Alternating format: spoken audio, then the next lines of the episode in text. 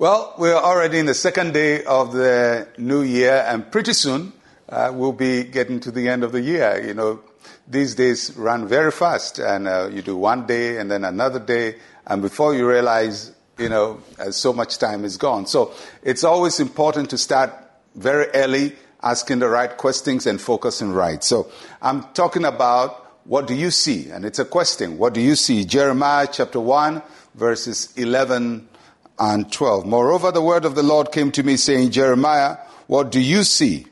And I said, I see a branch of an almond tree. Then the Lord said to me, You have seen well, for I am ready to perform my word. Very interesting question from Jeremiah. What do you see? Uh, so uh, Jeremiah is, is, is having a vision, and in the vision, something is presented to him, and God says, What do you see? It's a very interesting question uh, because sometimes something can be right in front of you and you don't see it. Uh, opportunity can be right in front of you and you don't see it. An open door can be right in front of you and you don't see it. And, and so he asked him that interesting question. What do you see? And it's a question you have to ask yourself this year. What do I see for 2022? How do I see the year? What do I see into my future? How do I see my future turning out? Many times, what people see is based on how they feel. They feel sad, so everything they see is sad.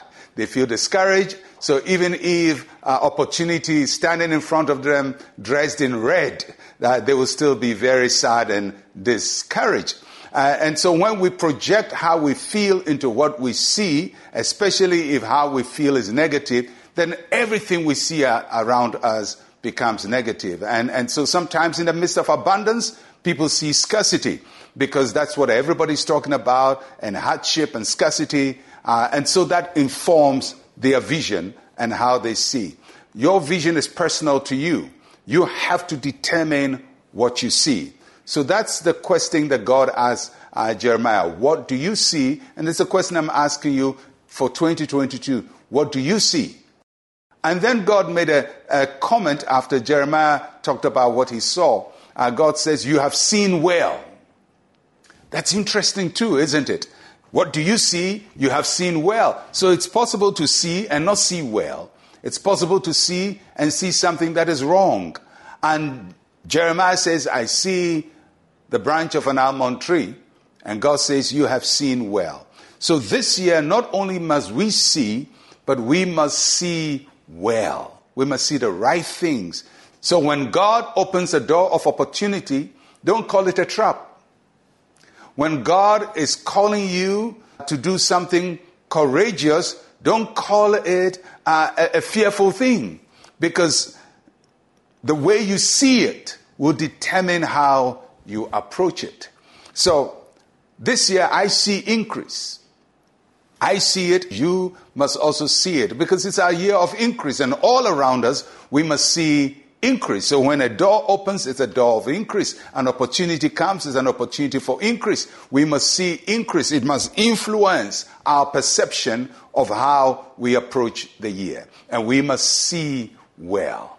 So today, as we start the new year, that's just a question I want you to consider, to pray about, to ponder over and, and allow the Word of God to guide you uh, and allow the Holy Spirit to lead and to direct you and, and, uh, and have a motivation to, to serve. Uh, these are important things you must, you must have. But beyond that, you must see right. You must see the year right and work towards what you're seeing. Don't just see it and, and laugh and, and joke about it, but see it and work towards it. Because when this year ends, 31st December, you're going to look back at 2022, and you should be able to say, This is how I started the year, this is what I saw, and this is what I have been able to achieve because I saw well. And I pray for each one of you that you will do extraordinary things, you will achieve greatness, you achieve purpose, and that your life will be meaningful, that there will be abundance in your hand in every area of your life. Your joy will be abundant, your faith will be abundant, your service for God will be abundant, everything will increase in your life. And may the Lord prosper Himself in your life in Jesus' name. Let us pray. Say with me, Heavenly Father, open my eyes to see where you are taking me. I see increase in all that I have. In Jesus' name, amen and amen. May the Lord bring increase to you in every area of your life. Well, I'm Pastor Mensa Otabil. We end the first and second days of the new year. I'll be with you again tomorrow. Shalom, peace, and life to you.